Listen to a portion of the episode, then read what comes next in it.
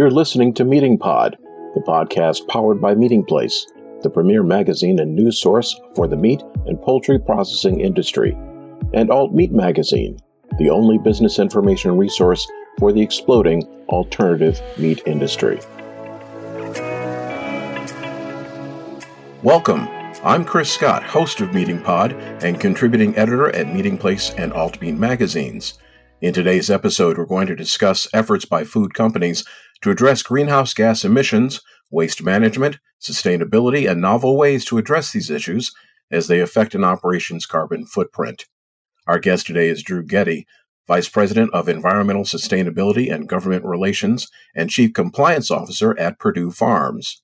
The Maryland based poultry processor recently expanded an agreement with a company that specializes in helping farmers and meat industry players reach their goals regarding emission control, which already is paying off just six months into the original pact. Thanks for spending some time with us today, Drew. Thanks for having me. No problem. Let's start with an overview of how large the scale of greenhouse gas management is for poultry companies and the farmers with whom they do business. When exactly did greenhouse gases or GHG become truly recognized by the poultry industry? So, for us, environmental stewardship's always been important. In fact, stewardship is one of our goals. So, doing the right thing by the environment has always been front and center. What I think's changed recently in the last, you know, five to ten years is the focus that environmental efforts, greenhouse gas reduction, those types of initiatives have received from customers, consumers. So a lot of the good work that we've been doing, you know, over the last several years is now something that people want to hear about, something we need to talk about. I often say to our folks that that we're a humble company. And so while doing the right thing isn't new to us, talking about it and talking about it publicly is something that's new. So trying to get our folks internally to share the good work they're doing, whether it's around greenhouse gas reduction or waste diversion or using less water has been an opportunity for us. But I really think it's that change, that shift from the, the customers and the consumers wanting to know what we're doing that's seen the drive towards these types of initiatives. And expanding those communications, of course, uh, strengthens the bond between you and the customers. Absolutely. Okay. For our listeners who may not be as familiar about how these systems are designed to process methane and other effluents in animal waste, can you describe how older systems operated, if they existed at all, and at what point these types of conversations, conversion programs that is, gain prominence? Sure. So the way the wastewater, every facility has a little bit different way of handling wastewater. But for our facilities that have lagoons, like our Lewiston, North Carolina facility, our Cromwell, Kentucky facility. The way those systems are set up is once the wastewater goes through screening processes, through DAF processes, it ends up residing in, in the lagoon. And over time, the materials in the lagoon will break down and they'll emit methane. So, in working with a partner like Green Gas USA, they'll come in and cover the lagoon. So, basically, a giant tarp covering the lagoon pond there captures that methane that's produced from the materials breaking down in the lagoon. Once the methane's captured, it's converted into renewable natural gas, which through a series of systems is cleaned, condensed, and in the case of Lewiston, transported to an injection point. We actually do that by trucks, so it goes off in, in tanker trucks to a and nearby injection point where it's put in, into the system for use by off takers, for groups that are interested in buying the renewable natural gas. And I think it's really the demand for RNG from companies even outside of the agricultural community that's really driving these types of programs and projects. So it's, it's the value placed on renewable natural gas, which is bringing attention to these types of wastewater systems that in the past didn't receive the attention that they do now. Gotcha. Now, this expanded agreement with Perdue that you recently announced with Green Gas USA builds on that project you both launched earlier this year in Lewiston, North Carolina.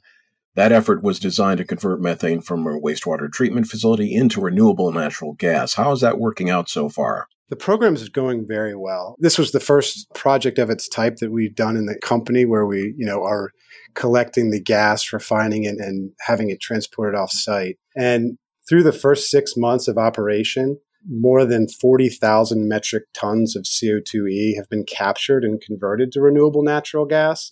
And I always say that's great. But what does that mean in kind of a real world example? And that's the equivalent of eliminating 4.5 million gallons of gasoline being consumed. Wow. So, really big impact. Just throw some numbers at you. Internally, that represents a 95% reduction in the GHG emissions for that Lewiston facility. And company wide, that's a 17% reduction. So when we started down this path, this was a real big opportunity for us, obviously. So we're very happy to have the project completed and to see it uh, already paying dividends for the environment. Looking ahead, the new program announced last month is expected to involve Green Gas USA's recovery techniques at Cromwell, Kentucky. How do these two Perdue operations differ and how much are they alike in terms of GHG containment and renewable gas goals? So the Cromwell facility is is a little bit different, both in the system that they've installed or will be installing there, but also its impact to the environment. So years ago, 15, 20 years ago, we at Perdue capped the lagoon in, in Cromwell, collected that gas, and actually had it power some generators to help fuel part of our operation there over time, the system had kind of gotten old and a recent storm actually tore the cover. So there was an opportunity to reevaluate the Cromwell facility. And given the improvements in technology and our work with Green Gas, we went ahead and, and signed them up to cover that operation. One, so that we could get it covered and get back to where we needed to be with the greenhouse gas reduction, but also just to, to be able to, you know, utilize that new technology that's out there. So we won't see as big a greenhouse gas reduction at that facility because it, it had already been capped for most of its life. But the other piece of it is unlike Lewiston, where we are having to truck the, the condensed gas to the injection point, we're able to direct inject at the Cromwell site, which creates some additional efficiencies. And doing the project both at Cromwell and in Lewiston, it's really a nice way to create some local jobs in the trades for these groups that, sure. that do this type of work. So it was, we saw it as a win-win for Cromwell. Improving yields and consistency is possible in a Fusion Tech smokehouse. Our patented airflow technology allows you to set the location and duration of the oven breakpoint, meaning you can reduce the amount of overcooked and undercooked product on each rack. The result? Our customers have seen up to a 10% increase in yields, up to a 28% increase in consistency, and up to a 35% decrease in cook time over their previous oven. Improve yields and consistency across your product. Learn more and request a quote at https.ftiinc.org slash ovens. Now back to the podcast.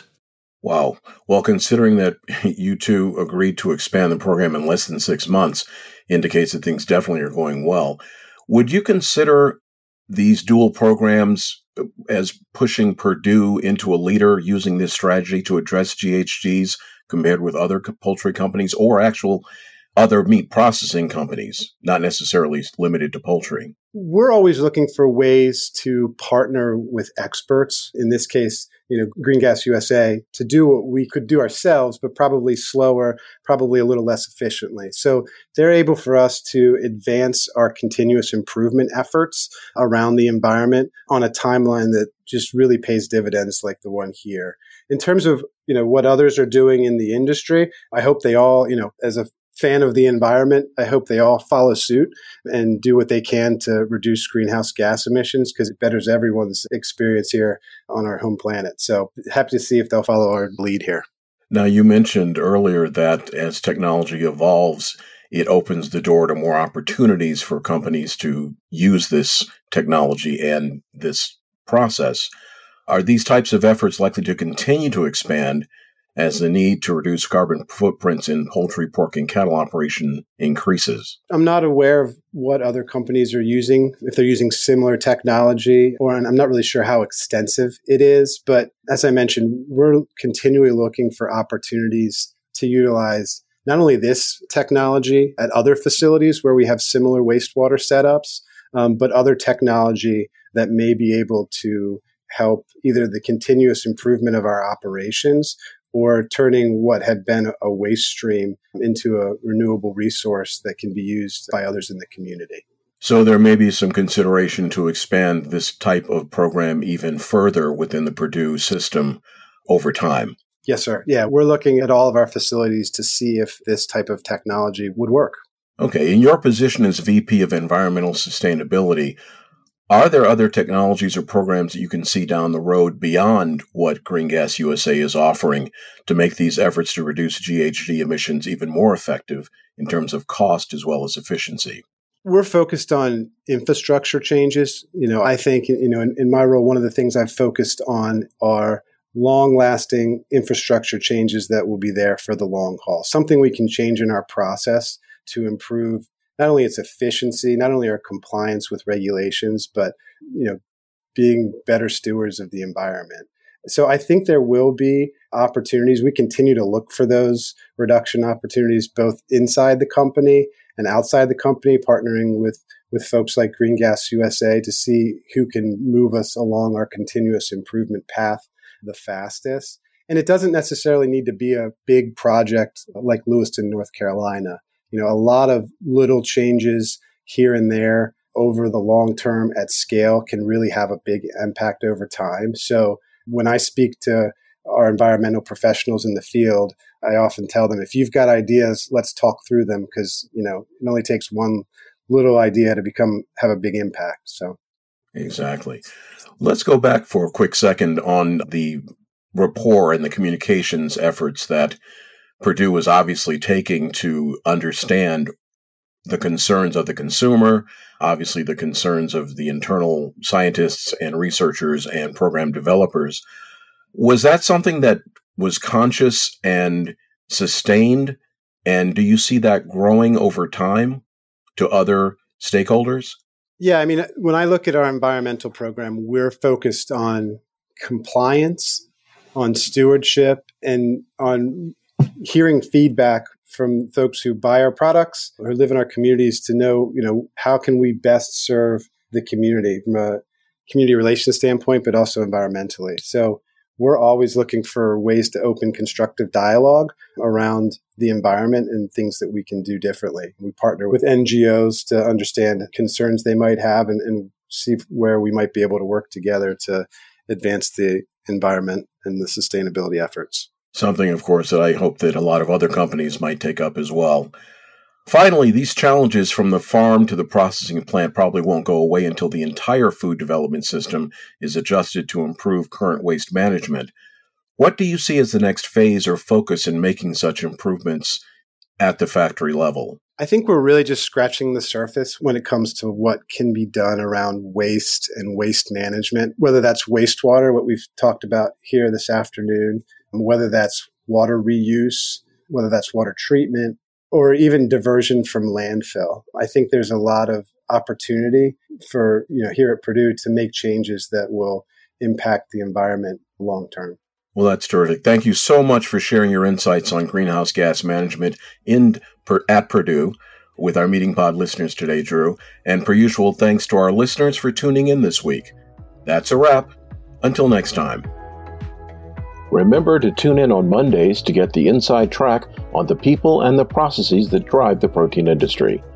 Be sure to subscribe to Meeting Pod on Spotify, Apple Podcasts, or wherever you get your podcasts. Follow Meatingplace and Alt Meat magazines on social media, and be sure to visit our websites at meatingplace.com and altmeat.net.